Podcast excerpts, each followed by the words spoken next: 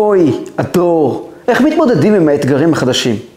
היום בשיעור ננסה ללמוד את ההשקפה של הרבי על האתגרים של הדור שלנו והדרך שבה כל יחיד, כל אדם, ידע להתמודד עם הבעיות האלה ובעזרת השם גם בהצלחה.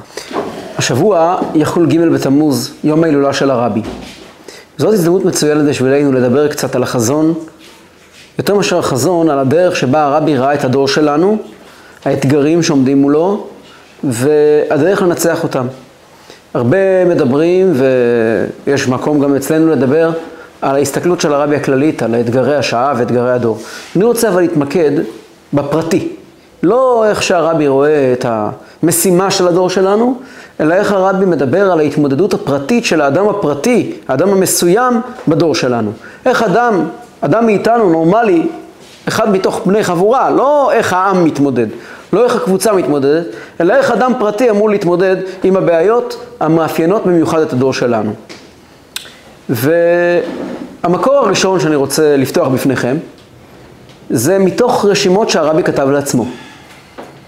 כאשר הרבי הסתלק בג' בתמוז תשנ"ד, אה, מצאו אצל הרבי במגירה תכריך עם אה, הרבה כתבים שהוא כתב לעצמו. הכתבים האלה, הוא כתב אותם עוד לפני שהוא נהיה רבי, על כל אה, דף שם יש תאריך למעלה. אלו דברים שהוא נשא בפני ציבור, כשהוא הוזמן לדבר בכל מיני כינוסים, בכל מיני אירועים, והוא רשם לעצמו על מה הוא עומד לדבר. אנשים שהיו באותם מקומות לא ידעו מספיק להעריך את גדולתו של הרבי, או שאפילו כן ידעו, אבל רובם נספו בשואה, ולא נשארו לנו כתבים של אנשים שכתבו מה שהרבי אמר, אבל הרבי כתב לעצמו מראש מה הוא עומד לדבר בראשי פרקים, ואת זה הוא השאיר לנו. ומעניין לדעת שלפני שהרבי הסתלק, במשך תקופה, היה בחורף תשנ"ב, שהרבי מדי יום ניקה וסידר את המשרד שלו, וביום, באותו יום שהרבי קיבל את ה... הרבי נפל כשהוא הלך להתפלל באוהל של חמי, ומאז הרבי היה אה, מצב של אה, הפך הבריאות, אז נשאר בחדר של הרבי, החדר של הרבי היה כבר ריק לחלוטין. שהיה מלא מלא מלא מלא בניירות ומסמכים, הרבי ניקה את זה יום יום, במשך זמן. ממש הכין את החדר לתקופה שבו הוא יהיה אה, במצב כזה, ואז כאשר הרבי חזר לחדר, כבר שום דבר לא היה שם מלבד אותם דברים שהרבי רצה שיהיו שם. ובתוך המגירות של, ה, של השולחן של הרבי מצאו את אותם תכריכי אה, חידושי תורה, שאחר כך הדפיסו אותם, והיה נחמה גדולה. קראו לזה, קוראים לזה הרשימות. אחת הרשימות היא רשימה שכתוב עליה למעלה פרקי אבות שבת. זאת אומרת, פרקי אבות תש"ב. זה דברים שרבי כתב לעצמו, לדבר כנראה בפני קהל, בשנת תש"ב, 1950, 1942, והוא אז חתנו של הרבי הקודם, מדברים על ארצות הברית, אני סביר להניח שהוא דיבר בפני הקהל בהתוועדות של שבת. אה, הרבי הקודם ביקש ממנו להתוועד עם החסידים בשבתות מברכים, בקיץ לומדים פרקי אבות, אפשר לשער שבהקשר לזה הוא כתב את הדברים. יש לנו מתוך הפרקי אבות הזה בדיוק ביור על משנה וחצי. לא יותר מזה, מעבר לזה הוא לא כתב. ועל אותה משנה ראשונה של פרקי אבות הוא כותב הסבר, שכשמסתכלים על ההסבר הזה, זה נראה כאילו הרבי כותב לעצמו את המניפסט של איך מתעסקים עם הדור החדש של האמריקאים. הרבי היה ירוק כביכול באמריקה, הוא הגיע לאמריקה בכ"ח בסיוון תש"א, בסיוון 1941 הוא הצליח להגיע לאמריקה בניסי ניסים מפריז הבוערת, מאירופה האירופה המדממת, הגיע לאמריקה בניסי ניסים, ובאמת הוא כותב לעצמו דברים שהם דברי נבואה על איך מתייחסים לדור הזה. הוא כותב ככה: כל מי שמכיר את פרקי אבות יודע שהמשנה הראשונה בפרקי אבות פתחת במילים משה קיבל תורה מסיני ומסרה ליהושע ויהושע לזקנים וזקנים לנביאים ונביאים מסרוה לאנשי כנסת הגדולה. הם אמרו שלושה דברים, הוו מתונים בדין והעמידו תלמידים הרבה ועשו סייג לתורה. כלומר, ההנחיות הראשונות שמפיעות בפרקי אבות הן הוו מתונים בדין, slowly, הוו מתונים בדין, תהיו רגועים, העמידו תלמידים הרבה ועשו סייג לתורה, תעשו לתורה סייגים, תעשו הגבלות, תעשו לתורה מקדמי בטיחות, שאנשים לא יטעו. והרבי מסביר כך, אנחנו יודעים שכל החמשת שלבים האלה של משה, יהושע, זקנים, נביאים ואנשי, ואנשי כנסת הגדולה, אלו חמש פאזות. זה לא רק חמש אה, ידיים, יש הרבה יותר מאשר חמש ידיים.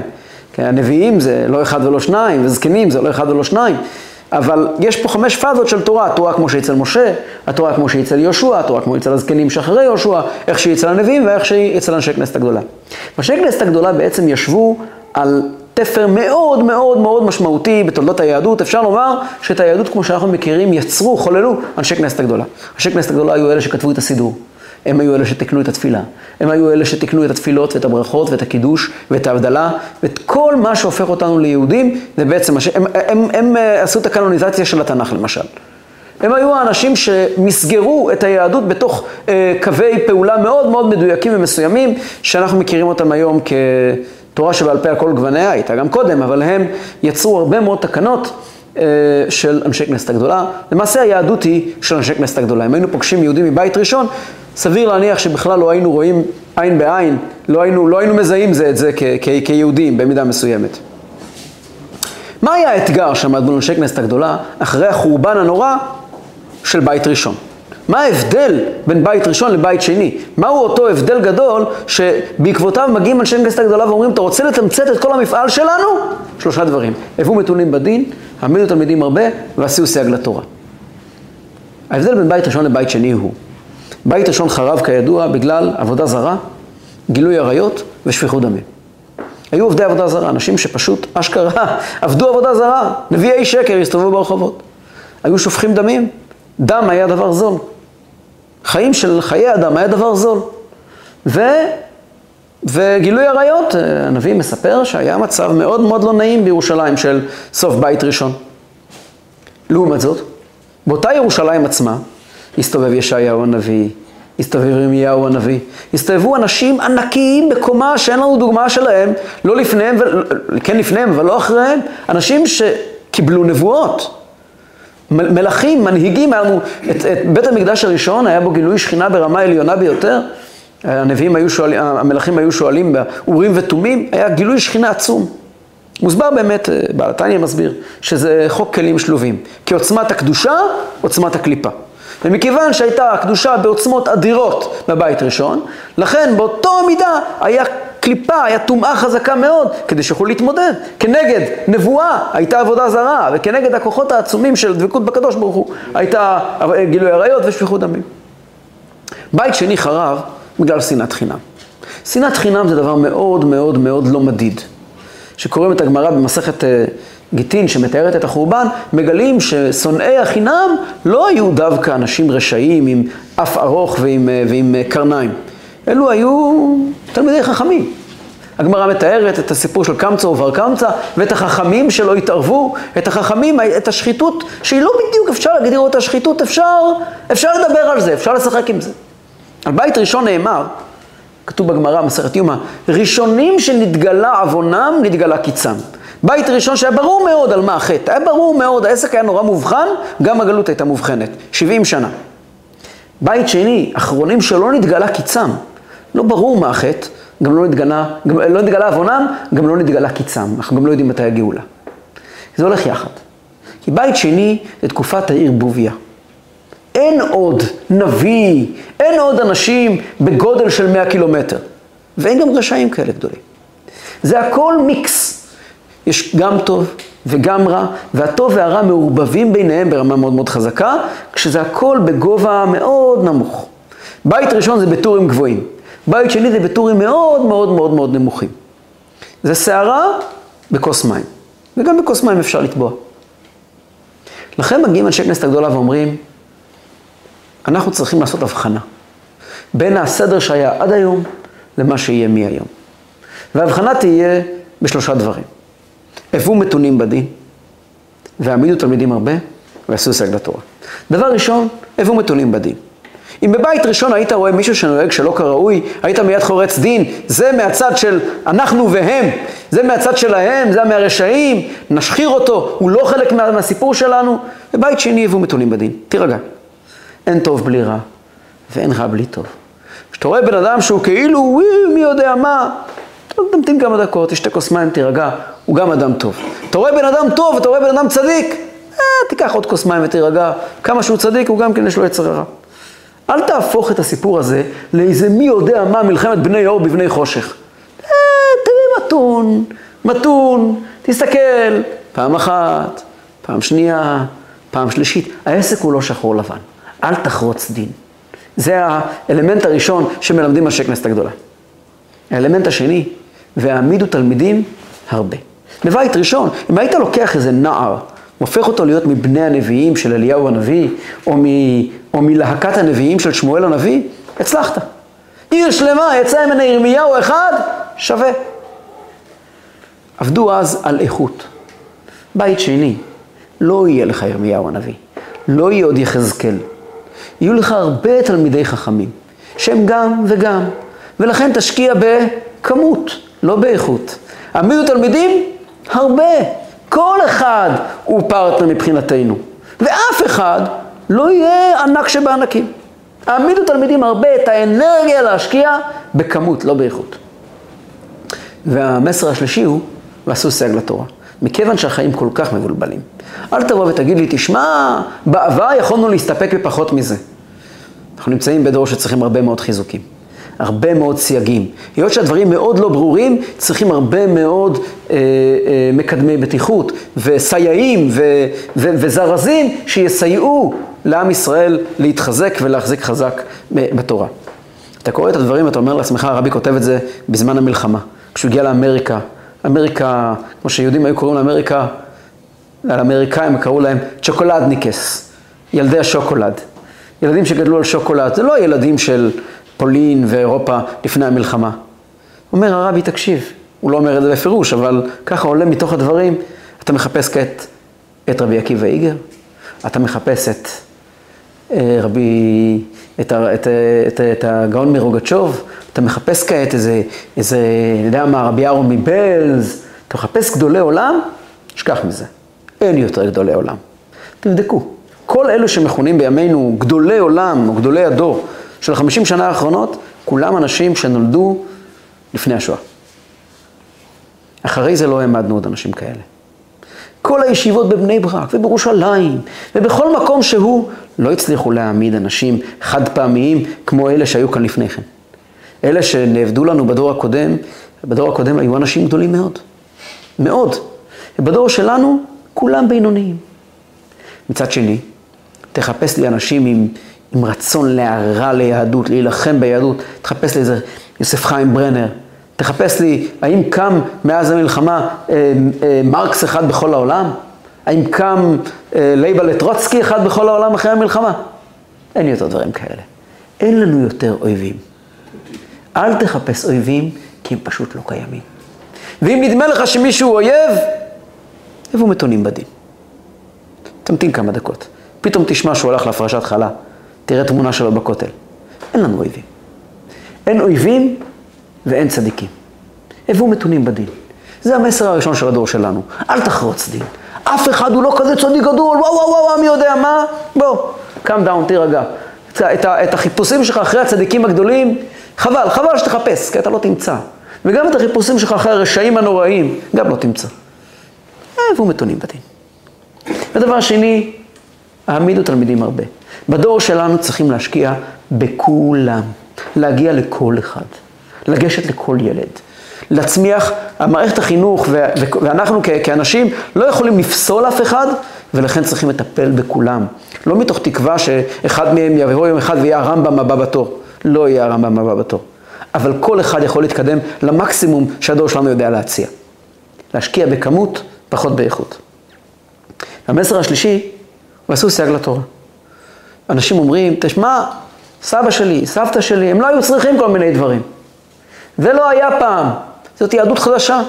אומר הרבי נכון, אנחנו הולכים לעשות דברים שלא עשו בדורות קודמים. אנחנו הולכים, למשל, אחד מהדברים שהרבי ממש עשה מהם רעש גדול, אנחנו הולכים לעשות יהדות ברעש, רעש מיהדות. למשל, תהלוכת ל"ג בעומר זה ללכת ברחובות קריה ולצעוק בקול רם. להעמיד חנוכיה באמצע הרחוב, אף דור זה לא היה. להעמיד חנוכיה באמצע הרחוב, בשביל מה? מה, מה זה הדבר הזה? איזשהו דור, חנוכיה זה דבר לבית, אינטימי, עם המשפחה. אומר רבי, זה היה טוב לדורות קודמים. אנחנו נמצאים בדור של ערבוביה. אנחנו צריכים ללכת עם עוצמות של קדושה ולעשות סייג לתורה, להפיץ את התורה. לעשות, יש דברים שהיה פעם מותר והיום עדיף שלא, ויש הרבה דברים שפעם לא היו צריכים אותם והיום צריכים אותם. זאת הקדמה להסתכלות של הרבי על הדור שלנו. הדור שלנו, הגדיר אותו הרבי, הוא הדור האחרון לגלות. והוא גם יהיה הדור הראשון לגאולה. מה זה הדור האחרון לגלות?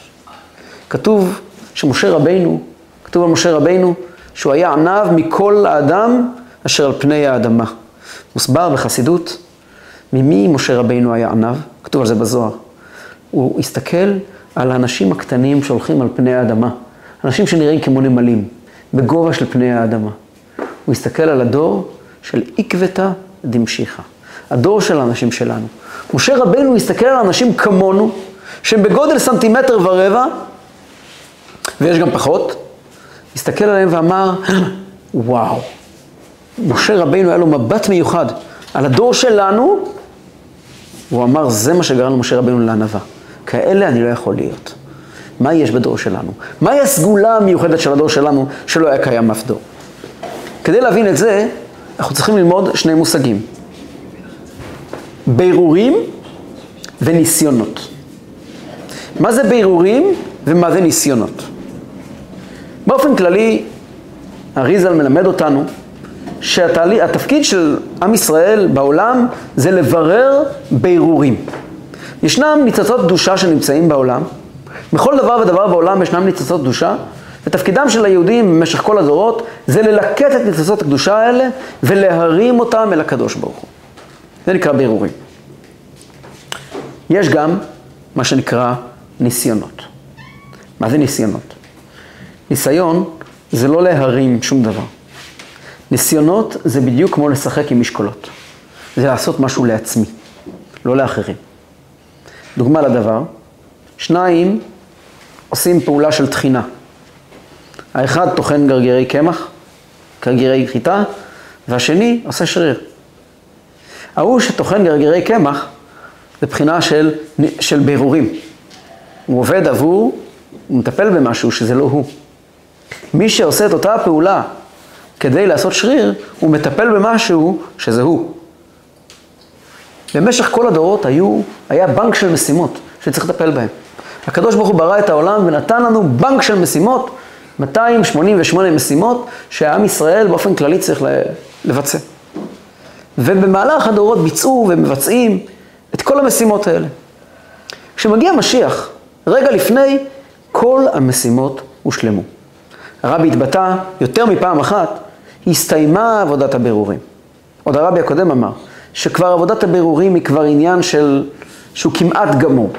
הרבי במהלך השנים כמה וכמה פעמים התבטא על עבודת הבירורים, שזה עניינים של, של ממש, אנחנו עסוקים באבק של בירורים כבר, ממש לא בבירורים עצמם, ובשנים האחרונות הרבי אפילו התבטא באופן מפורש, הסתיימה עבודת הבירורים. לא זה הנושא. מה כן? אז הרבי כל השנים אמר שהדור שלנו, הסיפור שלו זה לא בירורים, אלא ניסיונות. מה ההבדל בין בירורים לניסיונות? בירורים פירושו שאני מתעסק עם משהו שהוא באמת קיים. ניסיונות של פירושו שאתה נלחם ונאבק ברוח. אתה נאבק במשהו שכל הקיום שלו זה אך ורק כדי להעצים אותך.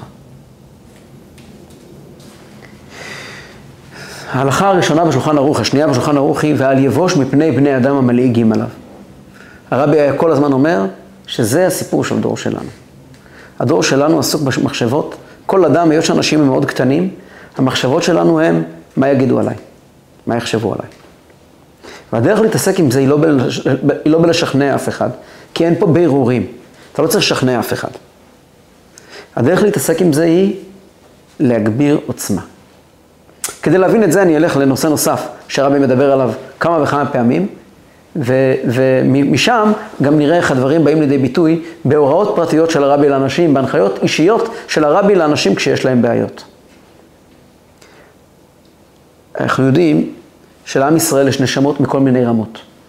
כל מיני רמות של נשמות. כתוב בתניא שהיו דורות שהיו נשמות מבחינת ראש, יש נשמות מבחינת לב, ידיים, רגליים. והדור שלנו אלו נשמות מאוד מאוד תחתוניות, נשמות שנקראות נשמות מבחינת עקביים, עקבים. העקב, כידוע, כמעט ואין בו תחושה. נשמות של הדור שלנו הן נשמות מאוד מאוד מאוד נמוכות. אבל כמו שאמרנו קודם, אין מה להיבהל. כי הקדוש ברוך הוא מזווג לכל נשמה את הגוף שמתאים לה, את הנפש הבהמית שמתאימה לה. והנפשות הבהמיות בדור שלנו הן קלושות וכמעט ולא קיימות. היכולת היום, האנשים היום, אין היום אנשים רשעים. אין. אין אנשים רשעים. כשהרבי אומר כל פעם שאין אנשים רשעים, יש כאלה שחושבים שהרבי אומר אין חילונים ואין אנשים רשעים, יש כאלה שחושבים שהרבי אומר את זה רק מאהבת ישראל ומרצון שהלוואי וכך יהיה, מין, מין תחינה, מין בקשה כזאת שבוא בוא, בוא נעלים עין ונגיד שאין רשעים. מי שאומר ככה לא מכיר את השיג ושיח של הרבי. הרבי אומר את זה בכנות מלאה. הרבי באמת ובתמים לא מאמין בקיומם של רשעים בדור שלנו, מכיוון שהגופים בדור שלנו הם בקושי קיימים. האנשים, הנפשות הבהמיות של האנשים היום, הן קטנטנות, הן פיצקיות. בזמנו היה אה, שופט בית המשפט העליון, חיים הרמן כהן. הוא היה נחשב אה, לרשע גדול אצל יהודים שומרי מצוות. הוא היה לא סתם אנטי דתי, אלא הוא היה בן ישיבה, תלמיד אישי של הרב קוק, שהיה בקיא היטב בגמרא ובהלכה. הוא היה שופט בית המשפט העליון, חיים כהן. והוא התחתן עם גרושה לעין כל. זה היה מעשה של התרסה. והוא לא פעם עשה מעשים של התרסה נגד יהדות. הוא הזדמן פעם אל הרבי, בשמחת תורה. בשמחת תורה יש בחוץ לארץ יומיים, שמיני עצרת ושמחת תורה. שמחת תורה בארץ זה בעצם כבר איסרו חג. אז היו נוהגים כל שנה להגיע מהשגרירות הישראלית, היו מגיעים משלחת מהשגרירות הישראלית בליל שמחת תורה אל הרבי. וגם הוא הגיע פעם. סחבו אותו, הוא לא רצה להגיע, אבל החבר'ה לחצו עליו ולקחו אותו אל הרבי. כשהרבי ראה את חיים כהן, הרבי לקח ספר, ביקש לקחת ספר תורה ולתת לחיים כהן הקפה. לכבד את חיים כהן בהקפה. זה כמו להגיד היום על כל מיני דמויות מאוד מאוד מאוד, אין לנו האמת היום דמויות כאלה של בן תורה, לא תגידו סתם בן אדם שהוא אנטי בשביל אה, קולות אה, למפלגה ברגע מסוים. בן תורה שמשמש כשופט, לא כפוליטיקאי. ועסוק בלהילחם ביהדות באופן אקטיבי. הרבי מבקש לתת לו ספר תורה, לכבד אותו בהקפה. מי שהיה אחראי להעביר את ספרי התורה, לא הכיר לא את חיים כהן, אבל יהודי שגר באמריקה הרבה מאוד שנים, והיה לו שמץ של מושג בפוליטיקה הישראלית, בהוויה הישראלית, והוא אומר, עומד שם יהודי ואומר להוא שמעביר את ספר התורה, אומר לחיים כהן, גיבכטינג, זה השוור הספר, שים לב, זה ספר כבד. רבי נעץ מבט באותו חסיד, ואמר לו, יהודי מקבל על עצמו עול תורה, ואתה אומר לו שזה קשה? אתה אומר לו שזה כבד? כמובן שכשהשבת יצא, החג יצא, אז uh, הידיעה התפרסמה שהרבי מלובביץ' נתן ספר תורה לחיים כהן. הרבי קרא לגרשון בר יעקובסון, שהיה כתב ידיעות אחרונות, והיה חסיד חב"ד, והרבי אמר לו, תדאג שזה יקבל כותרת. שידעו שחיים כהן קיבל ספר תורה. זה חולל רעש גדול. הרבה יהודים דתיים וחרדים לא יכלו להכיל את זה. ואחד מהם נסע במיוחד אל הרבי, ונכנס אל הרבי ואמר, איך אתה עושה דבר כזה? איך אתה מכבד בספר תורה אדם כמו חיים כהן? אמר לו הרבי, במשך הזמן שעבר, מאז שמחת תורה ועד עכשיו, עבר איזה חודש, חודשיים עד שאותו יהודי הגיע לרבי, חיים כהן הספיק לשנות את הצוואה שלו, וביקש להיקבר בקבר ישראל. ואם הוא לא היה מתבייש מהחברים שלו, הוא היה עושה צעדים יותר אופרטיביים. אל תיקח ללב. אל תיקח ללב. האנשים היום הם אנשים קטנים, גם אם עושים רעש גדול. הגוף לא כזה גדול. הנשמה לא כזו גדולה, והגוף לא כזה גדול. ולכן לא צריכים לקחת ללב. אפשר לטבוע בתוך, כידוע אנחנו יודעים, כל שנה מפרסמים אה, אה, התראות להורים לשמור על ילד קטן שנמצא בתוך אה, אמבטיה, גם כשבאמבטיה יש רק שלוש סנטימטר מים. אפשר לטבוע גם בשלוש סנטימטר מים. אבל צריכים לדעת שזה רק שלוש סנטימטר מים. אפשר לטבוע בשלוש סנטימטר מים, אבל זה רק שלוש סנטימטר מים. אנשים היום הם שלוש סנטימטר מים, לטוב ולמוטב. ולכן האתגר היום הוא לא בירורים. אל תחפש כעת מי יודע מה. האתגר היום הוא ניסיונות. ניסיונות פירושו, לי זה קשה. ניסיונות פירושו, כשאני מגיע, מדברים על ניסיון פירושו, שלי פרסונלית, לי סובייקטיבית זה קשה. גם אם אובייקטיבית זה כלום. אם היו מסתכלים עלינו דורות קודמים, תחשבו לעצמכם, ילדים, בני נוער מתאבדים היום על ימין ועל שמאל. אנשים היום שוקעים בתוך ים של דיכאון ו- וכאבים, שאם תביא לפה בן אדם מהדור הקודם שעבר קצת סבל, אדם שטעם את הרעב ברוסיה בזמן המלחמה, או, ה... או כמה דקות בגטו ורשה, הוא יסתכל על כל המפונקים שקופצים מהגגות ויגיד, מה? אהבה נכזבת? אתה יודע מה אני עברתי? תביאו שורדי שואה שיסתכלו על האנשים הקטנים היום שכל דבר קטן לא נעים להם. אבל כן, אנשים טובעים בשלוש סנטימטר מים. אנשים טובעים בשלוש סנטימטר מים. מה הדרך לעזור לאנשים שטובעים בשלוש סנטימטר מים? לשכנע אותם שמה? להילחם בזה? העצה היא לתת להם כוח. לתת להם כוח שאין להם, וזה הניסיונות. הניסיון זה היכולת של האדם להתמודד מתוך עוצמות שקיימות בתוכו והוא לא מודע להן. בכוחות הגלויים שלו, בתודעה הברורה שלו, אין לו תמיד דרך להתמודד עם האתגרים. וכל אתגר בימינו הוא למעשה הזמנה לבן אדם לעורר כוחות נפש עמוקים. ולכן האתגר של הדור שלנו הוא באמת בשלוש סנטימטר מים, אבל האדם צריך להמציא את עצמו מחדש. ואפשר. כי הנשמה מחוברת לקדוש ברוך הוא.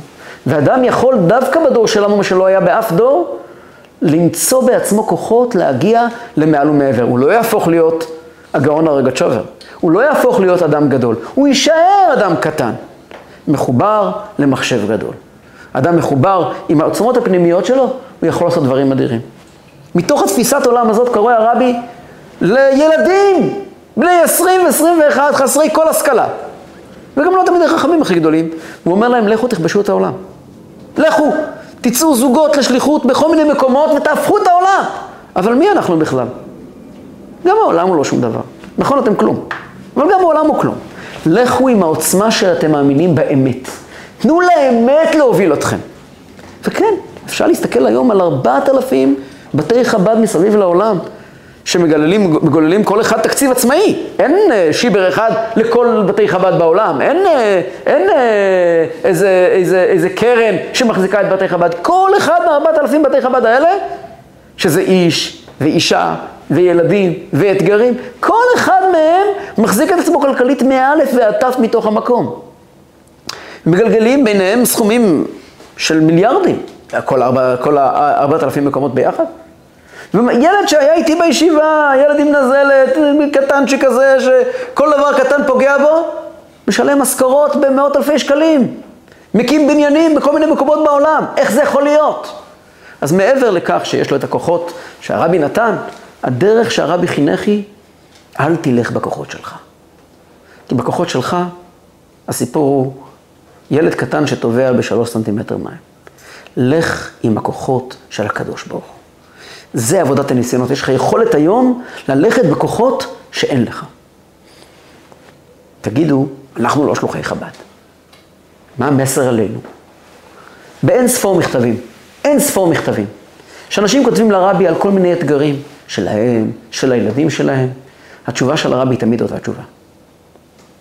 תמצאו מקום שבו אתם תהיו מאוד מאוד רלוונטיים לאנשים ותהיו חייבים לעשות מעשים גדולים. תכריחו את עצמכם להיכנס לפוזיציה של מעשים גדולים. כשהורה כותב לרבי, הילד שלי בן ה-17 מתמודד עם וואו, מי יודע מה. אומר הרבי, תדאגו שהוא יהיה מדריך. אל תלכו עכשיו לשכב על ספה ולספר את כל הצרות, כי אפשר לטבוע בשלוש סנטימטר מים. תדאגו שהוא יהיה מדריך, שיהיה תחת אחריות הילדים אחרים. תנו לו משימות, תגביהו אותו, תחברו אותו לכוח הניסיונות. ניסיון מלשון נס ופלא, הרימו דגל, הרימו נס, תנו לו כוחות, כי זה הסוד של הדור שלנו. דור האחרון לגלות. אין כבר משימות גדולות. אבל משה רבינו מסתכל ואומר, הפספוסים האלה, תראה מה שהם עושים. וזה לא מהכוח שלהם. זה מהכוח של הנשמה. וזו בעצם הדרך שבה הרבי, הרועה הנאמן, נותן לכל יהודי את ההזדמנות להתחבר לעוצמות שיש לא בו, עוצמות של הנשמה שלו כפי שהיא למעלה. הוא אומר ליהודי, תתפוס את העוצמות האלה, יש לך יכולת לעשות שינוי אמיתי בעולם, לך על זה בכל הכוח.